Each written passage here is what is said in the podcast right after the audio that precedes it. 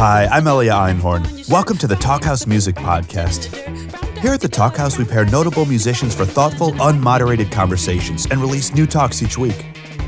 Regular listeners will have caught recent episodes like Questlove in conversation with Sleater-Kinney and Portlandia's Carrie Brownstein, or Jarobi White from A Tribe Called Quest talking with producer Starita about the late great Phife Dawg. Check out these and all of our past episodes and subscribe to get new ones on Stitcher or iTunes.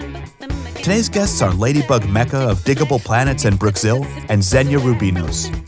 I first heard Xenia Rubinos' amazing music when my friend and Talkhouse Music podcast contributor Ian Williams of Battles invited me to his band's Webster Hall show.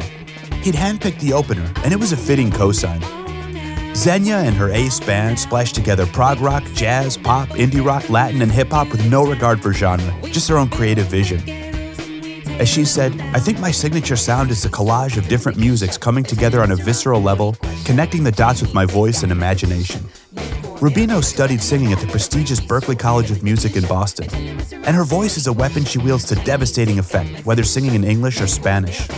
Last year's Black Terry Cat, her second LP, was a critical success that explored themes of race, class, and femininity, all while being a great party record. Marianne Vieira, better known as Ladybug Mecca, co founded the massively influential, Grammy winning hip hop outfit Digable Planets.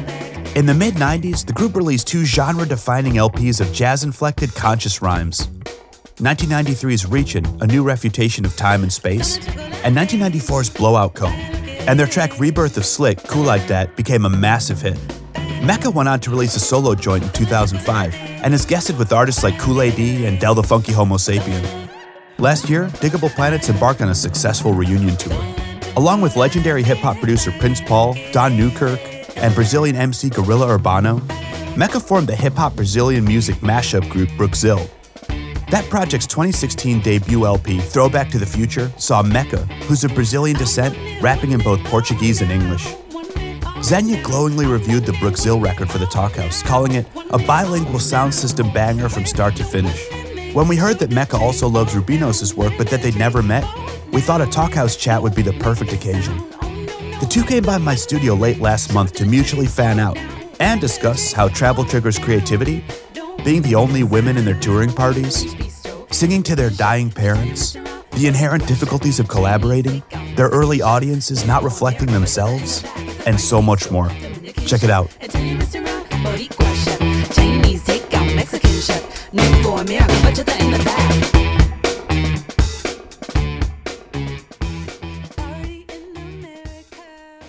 Hi. Hi. It's it's so amazing to finally meet you in person. I'm a huge fan. likewise, likewise. I was listening to uh, both your solo uh, record, um, the trip, the light the Light fantastic. Yeah, yeah, yeah. I was trip the light fantastic. I was listening to that record a lot while I was making this last record, and then also Blowout Comb. Really? Yeah, Wow. Blowout Comb was like. I, I walked in the studio one day and our engineer Jeremy Lucas was playing Blowout Comb and I'd never heard it. And I was like, what is this? What's going on? And he's like, oh, you don't know this? And then that that just like triggered this whole other thing. So Cool. yeah, it's Wow, like, that's that's wow. That's all I can say is wow.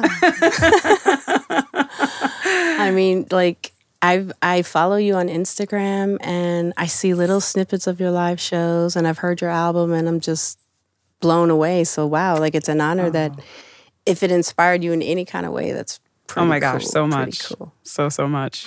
Yeah. So much. Um I was gonna ask you about just how you got into this whole music thing to begin with, like how you got mixed up in all this all this stuff because you've done so so much. You've had such a uh, amazing career from being a lyricist, a vocalist, singer, a writer, DJing too. Oh, So many so Oh, many things, performing, touring, recording. How did you how did you first get mixed up in all this? Well, first and foremost, um, at home, I mean, music was a huge, a huge part of life. You know, being Brazilian, like it's such a strong part of our culture. Um, and my mother, she sang around like the DC circuit uh, and like the Brazilian community at different clubs and stuff and contests. I, I'm way I was way too young to remember, but I but I've seen photos and you know she would sing around the house and my father play like acoustic guitar and keys and you know so it was a huge part of life. So I you know instantly gravitated towards it and growing up I would you know, sit at my father's keys and just figure out how to play like songs that I knew like by myself, you know. Um, and, uh, you know, that was like a, a daily thing for me. Um, and then, you know, grew up just obviously a huge fan of, of all kinds of music. And in like my later two years of high school, I found myself traveling to like Philly, and um, we actually I grew up in the DC, Maryland area, but like my 11th and 12th grade year, we moved pretty far from um, from the area. So I would take like the bus down to DC to music conferences and just meet people and. Eventually, I met like Knowledge and um, and Ish and Philly, um, and secretly, like no one really knew, but I was writing like my observations is what I called it of like life since I was young and kept it in like a bag tucked away somewhere. And um, after like kicking it with them and discussing music and hip hop in particular um, for like a couple weeks in Philly, we um, we all just sat down to like write. And um, from there, it was you know we did a demo and then living in New York City, signed a deal, made the record, and it just kind of blew up from there, like pretty quickly. That's incredible. So these kind of like these journals or Mm. this these books that you would have of your observation, Mm. so that you just kept on the on the low. Did that kind of inform some of the first um, flows and writing? Your writing. Mm. um, I, I didn't directly like reference those, but um, you know, those observations are who I am and how I see the world. So yeah, I guess in this, you know, it did by that, you know. Did you did you ever get to go back and kind of rediscover some of those things, or were, did you kind of just let let them go? No, like I in my travels, you know, I was young. I was like 18, 19. in my travels, I lost a lot of shit along the shit I wish I had like now. But yeah, I, I don't have any of that stuff. Do you still journal? Yeah. Yeah, I do. I love it, but I'm really bad at keeping like that discipline of doing it all the yeah. time. But when I I've don't do it, I'm not disciplined at all. me neither. And but when I don't do it, I'm like, and then I I journal after a Yeah. long time. I'm like, why did why did I stop doing this? Right, right. Because that feeling you get, like, it's so wonderful and magical Yeah. um, when you just connect with that thread and that stream. You know, it's Mm-hmm. it's like, um, I was gonna say scary, but it's not really scary, but it's powerful. You know, so Mm-hmm. it can be a little intimidating. But I've gone through like different phases of, you know, waking up in the morning and just free writing without thinking about anything and you're doing that for a while or but i'm definitely not disciplined like you. Um, what i find um, i'm really inspired by is like when i get in my car and drive like movement and um, travel and um, i'll get in my car and drive and just whatever. I'm always in my head. I'm very like always in my head. So um, something will come across and i'll pull over wherever and just write you know um, yeah that's kind of like a regular practice for me Why do you think that is about? What do you think that is about travel that helps us? Because that happens to me too. It, like help. It kind of unblocks my Mm. yeah i think yeah my where I'm at, but I don't really Right. know why that is. um, What do you think? for me i think i can overthink a lot Mm-hmm. like if i'm in the writing process and if, if i get stuck i tend to overthink so i try to break that mm-hmm. by going you know just doing something else but even if i'm not working on something though mm-hmm. just moving around i mean i'm inspired by my environment I, i'm inspired by like little fine details of like a tree or a bush or whatever, you know, and like all that stuff kind of inspires me. I don't know. I can't. That's the best way I can explain. Yeah, it. yeah. No, I feel that. I feel you. You've done a lot of touring throughout the years too, and traveling, moving around a lot.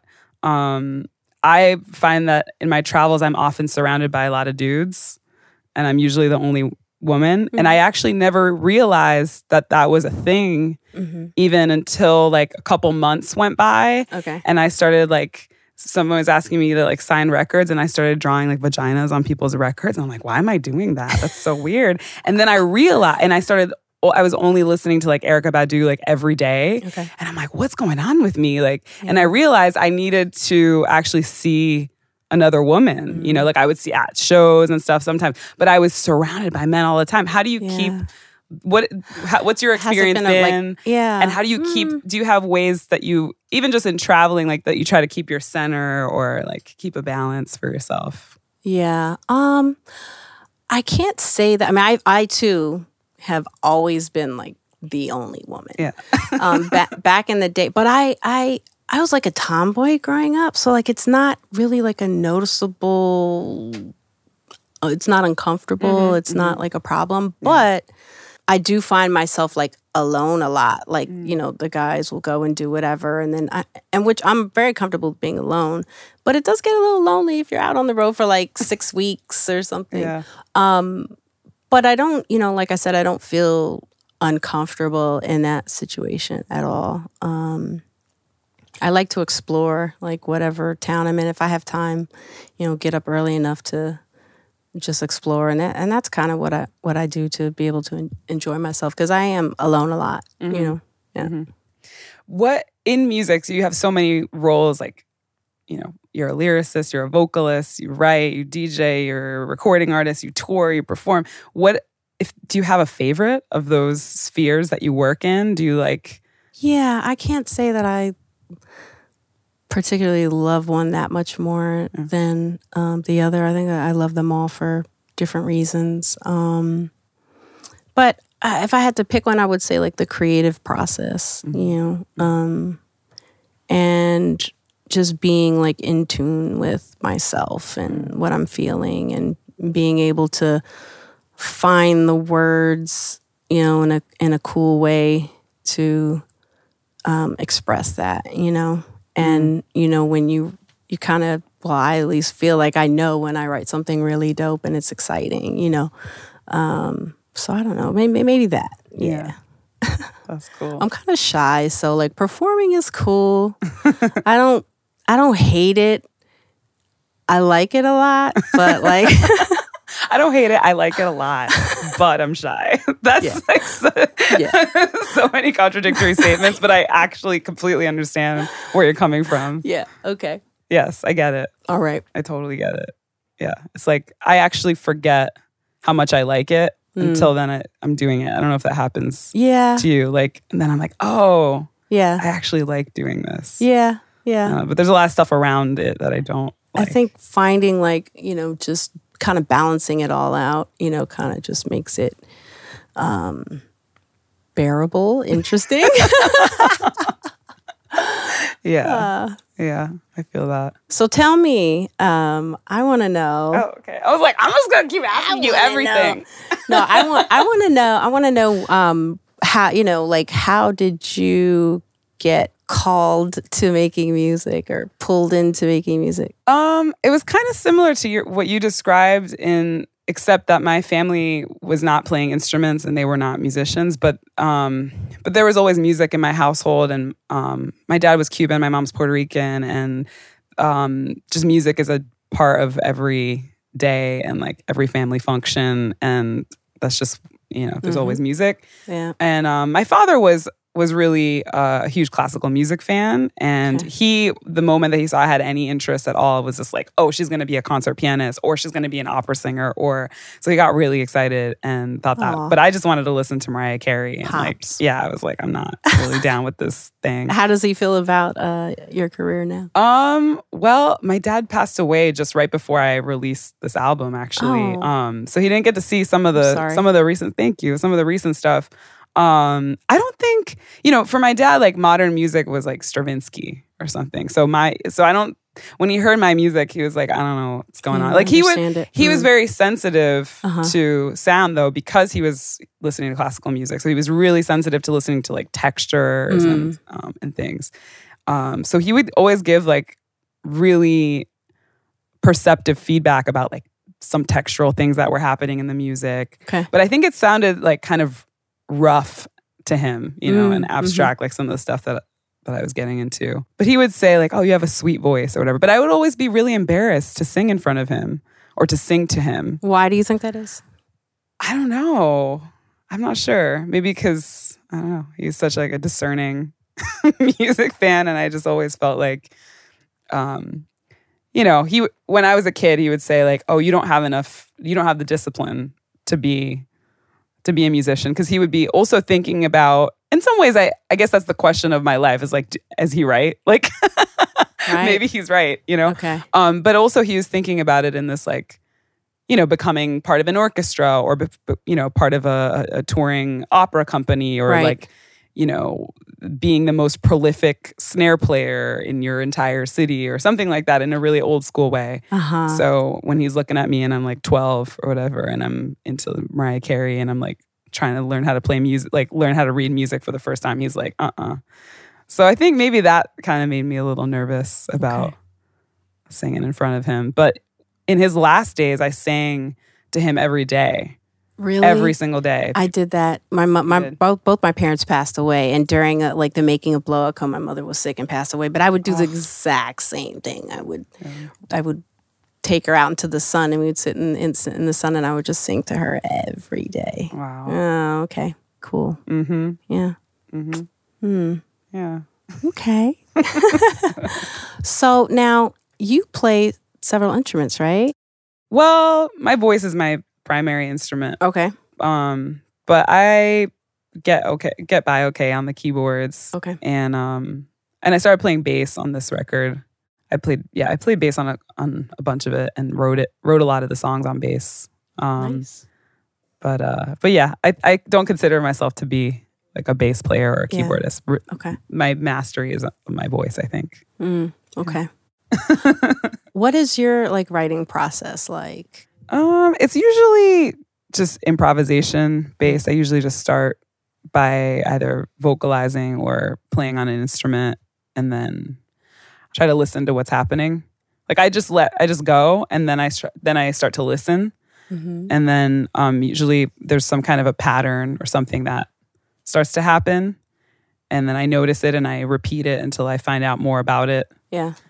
and then I'll try to figure out what what's happening next. So that's kind of usually my process. And a lot of times it involves having no words at all. Like Mhm. words are usually the last thing Yeah. um, that come for me. Okay. Um, and it's really challenging. I on this last record, I tried to do the opposite. I tried to start with words first, and that was like so challenging for me.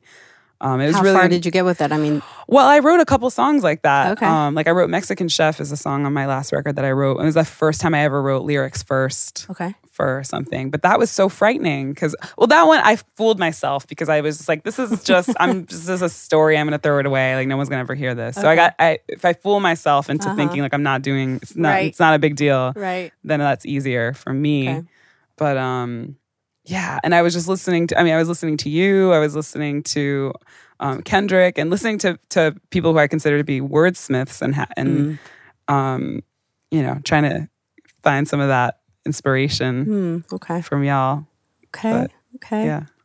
It's not easy. How about you? What's your process like? Oh man, a, a lot of what what you said, like I, you know, I could be just doing random things around the house, like doing dishes or something, and my kids think I'm crazy, but I, you know, like I, I don't know. I'm just I I do the same kind of thing, like just starting off with sounds, noises, you know, um, a, a, a rhythm, um, a beat, and just sometimes I, you know, it's just it's just me, so I like do it and it doesn't turn into anything. Or sometimes like I I develop it further, like you said, and find lyrics. Sometimes I write lyrics first. Sometimes I like if I collaborate with other people, I'll get a beat and whatever the emotion or the mood of that, you know, beat is, you know, it, it will really dictate like what I write.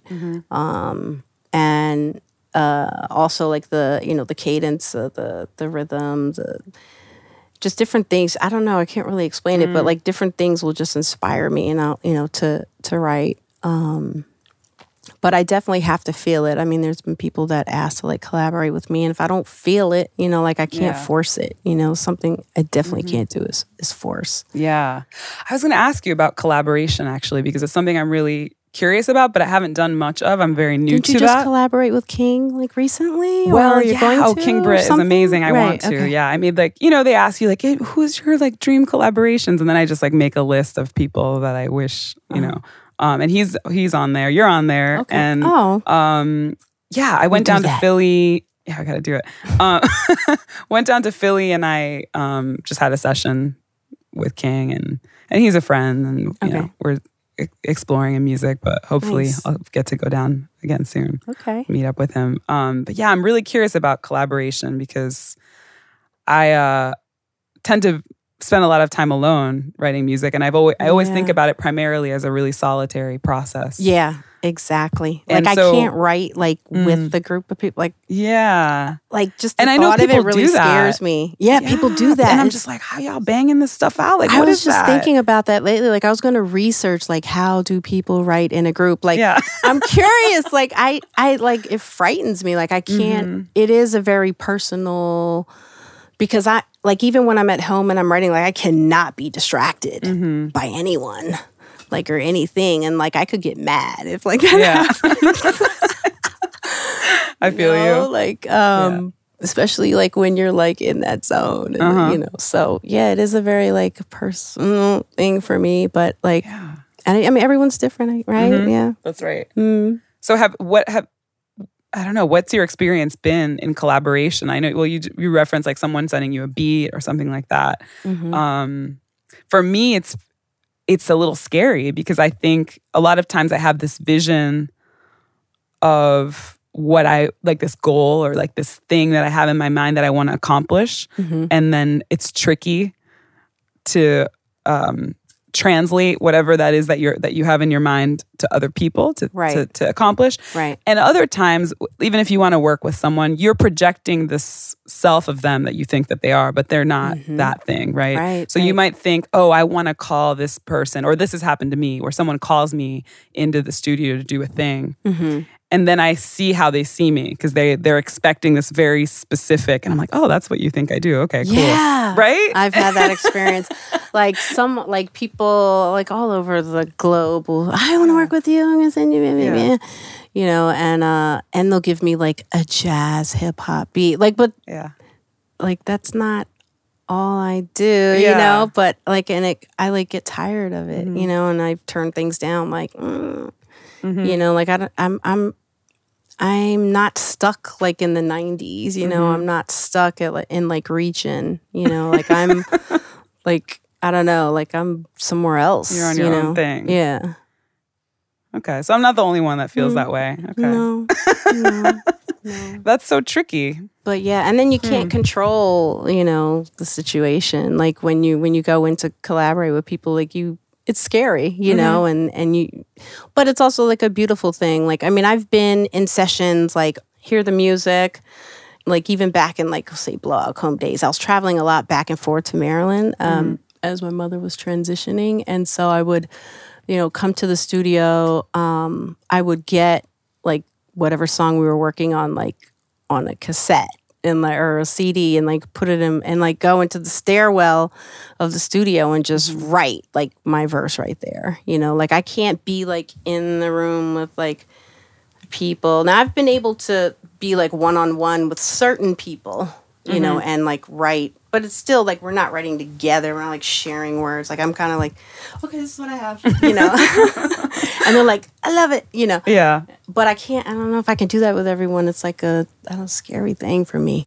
totally. Yeah, yeah. I find that that to be true as well. Like I really need my own Yeah. personal space, Yeah, and it's like I think it must be some other skill. People who can just kind of bang out these ideas in front of each other. You know, just Right. like I'm like, like that's really cool though Yeah. to me. It's like It pretty cool. cool. Like I wonder if I'm like missing out on like, I wonder that too. You know? Yeah.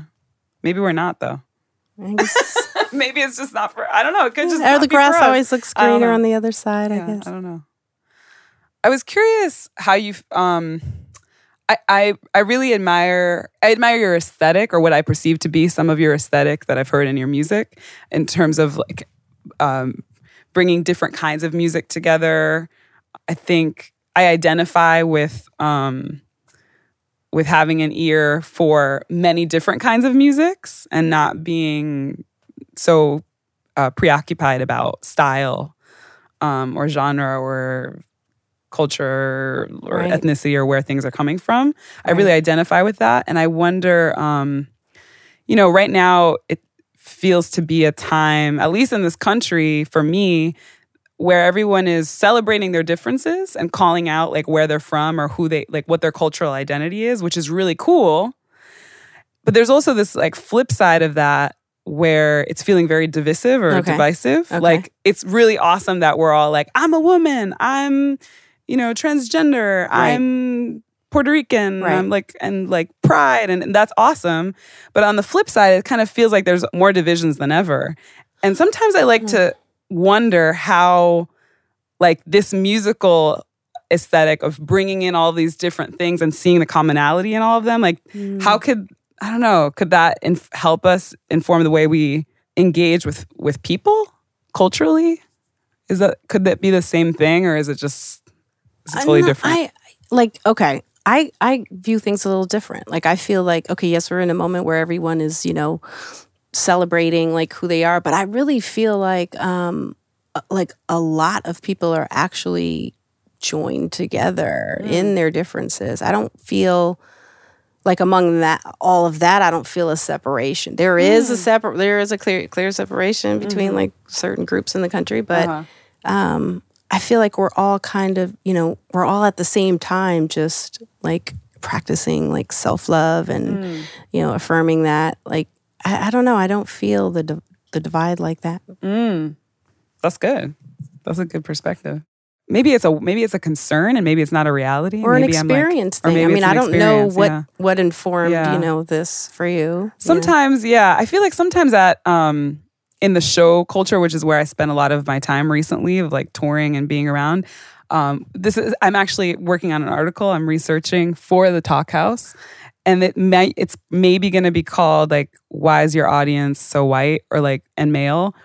Maybe Okay. like maybe that's what it's going to be called but it's basically about the many experience that i've had either going to a show or performing at a show and um, feeling like a lack of diversity and feeling this kind of clickiness or these very delineated spaces that people move in and people are calling people out for um, it's a thought that's in process i'm a little bit unorganized about how No, i'm fine, presenting it but uh, I, it kind of reminds me of like when we were first coming up and what our crowds were like. i'm really curious about that actually i, went, I you was know? wondering But now it's not like that anymore. And I think because of time and, you know, like now our crowds are very diverse, Mm. you know, age, gender. Mm. Yeah. Hmm. So you so do you feel like they were less diverse when you were first starting, Starting out? out. Yep. What what was the audience like? What was it like? What was Um, the main? Mostly, you know, white, young and white. Mm-hmm.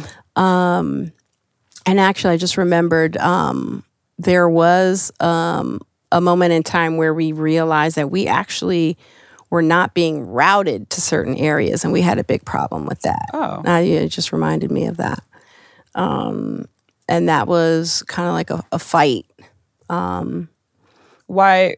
Like physically, ra- like not yeah, like physically not- going to play in certain places, right, right. Why? Why do you think that is?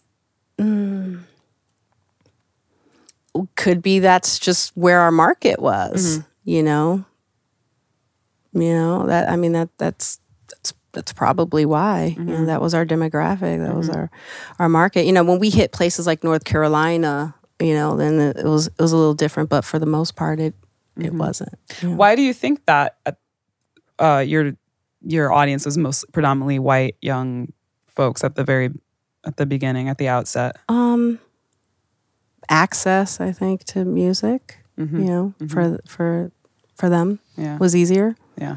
Mm-hmm. maybe the marketing. Mm-hmm. I was really young, so I Yeah. don't, you know, it could. I, I'm not exactly 100 percent sure why. Yeah. You know. But you feel that that's changed now. You're you feel that your audience is Yeah, I mean, so far we've only in our reunion we've only toured, you know. So, but yeah, I definitely it's definitely diverse, a lot more diverse than it was. Do you think that uh, music audiences might be starting to be a bit more diverse because maybe people have more ac- access than they did That makes sense. before? that makes sense. Could be, Definitely, right? Yeah, yeah. It's a complicated question, but I, it's something that I often ask myself because um, I went to see who was it? I went to Nublu last year, and I saw this amazing drummer, Deantoni Parks, and he was playing with a, a Busdriver. Okay, um, and uh, they're both black and the audience was all white. I was maybe like one of two people of color in the in that club. Okay. And I was like, hmm, why is this today? Like, why? And what did you conclude? Or I, did you? I don't know. I, then okay. that's when I was like, maybe I should research and try to find out. I don't know what the answer is. And I was like, well, the beer here is like $9. Mm. Maybe that's a mm. thing. Like, like. And or, I don't know much don't about. Nublu, but I mean, what is their crowd typically like? Is well, it I don't know. That's a new. Space. That's a new space. Okay. Um, but you know, they're. I, historically, I see them as a space for diverse okay. audiences to come together and listen to all kinds of music. Okay. Um, I don't. I don't know. But I also think of New York City as one of the most diverse Yeah. places Yep. in the United yep. States that I can think of. So when that happens, and it happens quite frequently to me, that I go to a show and the audience doesn't look like what the performers look like. Not that they should, but that the audience also doesn't even look like what New York looks like. Hmm. Um, I just ask myself: Is it because there aren't the music fans? Is it because they don't have access to the show? Is it um, an economic thing? Is it marketing? Is Mm-hmm. Right. it like wherever this was advertised was not a place where Right. di- there's a diverse group of people that Right. are reading it? I mean, they're probably not. I don't know. I have no idea. going to the projects and handing out flyers for Nublu. yeah, Doubt it. yeah, But you know, in the internet age, I mean, an educated consumer can find like if they love Busdriver, I'm sure they can find. They're you know, where- find. maybe does he have a huge audience in New York? I don't know. I Like, don't know. is? I don't know. So many factors. I know he's dope. Yeah. That's what I know. is. Yeah, it's dope. yeah, just something I wonder, curious about. Those good questions. Yeah. What are you working on, or what? What do you? What would you like to be working on Um, coming up? Well, right now, um, I'm working on. Well, I, ha- I have a group called Brookzill, along with four other members: Prince Paul, uh, Rodrigo Brandão, and Don Newkirk. Um, so we're starting to just kind of listen for samples, just kind of really listen for samples and decide like how we actually want to. Do we want samples or do we? We're, we're even considering like sampling from like our friends' music or maybe just having them like replay it and you know just trying to get away from having to pay for samples, but also be have more like control of of the music. But so that working on that. Um, Digable, we're about to tour a, a little bit more this year, um, and we're figuring out um, where and how to start like working on a new record. Um, we're pretty interested in like we were talking about like destination, like studio, you know, studios, and like going somewhere for like a month, you know, like yes. yeah, so that really we're we're we're definitely leaning towards that. So um, that will take place this year for sure. That's You know, so also Yeah. exciting for me to hear. it's exciting for me. I too, loved. I all love the us. new Yeah. Album that came out. Cool. Love it. Love the. I loved learning about the supergroup and what all of y'all came. I, that's what I call it anyway. And like. I I, loved like like, those hearing. labels. I, I think it's also it's like super superhero shiro groups of people that come right, together. well, Musical super groups. I don't know. We're like a family, so I don't. That's dope. Hmm. Yeah. Yeah. But yeah, so it. that that I I love that like meshing like the old school like tr- for this last album the Mm. like candomblé influenced music with hip hop was really like fun to just cr- Mm. try we were really trying to create like a new sound and Mm-hmm. you know I hope we achieved it but you know we had fun and we love it so. I think you did. I think you did. We're gonna it. be I- we're gonna be touring in Europe uh late April early May no something like that. I don't know. It'll go to our website. It'll be up there. We don't have the exact dates yet, but Okay. it's coming up. That's awesome. Yeah, so that we're doing that also. Yeah. That's so great. and you? Uh, I am touring a lot. I'm leaving for tour very shortly. A couple Oh days. yeah, we wanted you to open for Digable at Webster Hall, and you dissed us. I did totally did not diss you. I was on the floor when I got that email. literally, I was like, "Oh my god!" But I wasn't gonna be here. I And know, I know. I couldn't believe. I was so mad. Yeah. But I was literally How on the mad flo- were I was very. I was on the floor. I told you. I was on the freaking floor. Mm, should Um, be under the floor. I'm just kidding. I agree. I But agree. yeah, yeah. but how was the tour? Yeah, how- was it was awesome. It was a great tour. We went all around the U.S. and um, it just felt really good to play that music, um, kind of for the first time in a lot of these cities, and um, see people coming out and like knowing the words and singing along. It was just like super cool.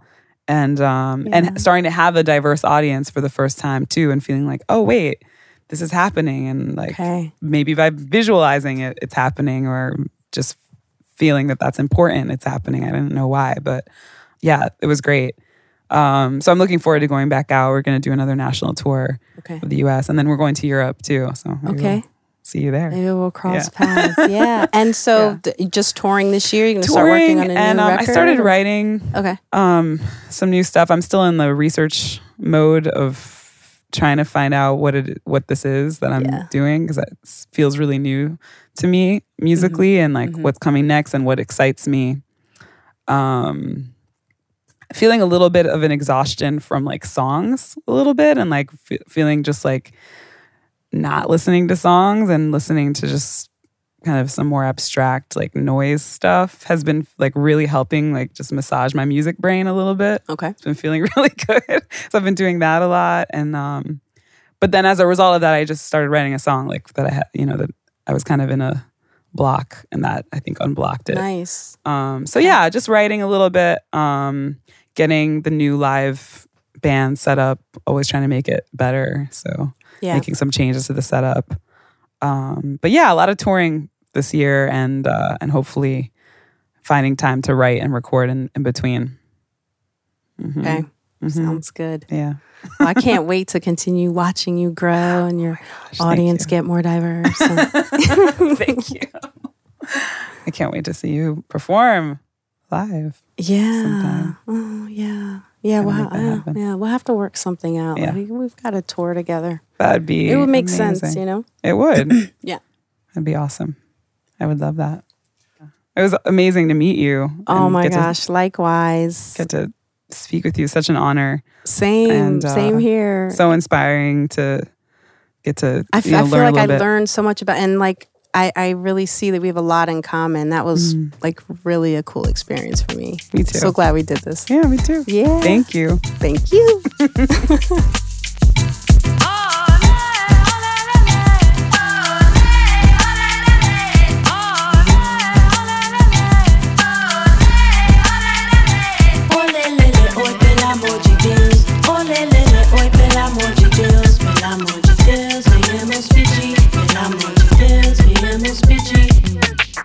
Elia Einhorn, and you've been listening to Xenia Rubinos and Ladybug Mecca on the Talkhouse Music Podcast. Subscribe on Stitcher or iTunes for upcoming talks. Check out past episodes featuring Mecca's Brookzill bandmate Prince Paul in conversation with DJ Premier, and also the Flaming Lips Wayne Coyne on the Talkhouse's SoundCloud page or wherever fine podcasts are heard. Today's episode is recorded and mixed by Mark Yoshizumi. Till next time. My praise to you. Now begin life anew.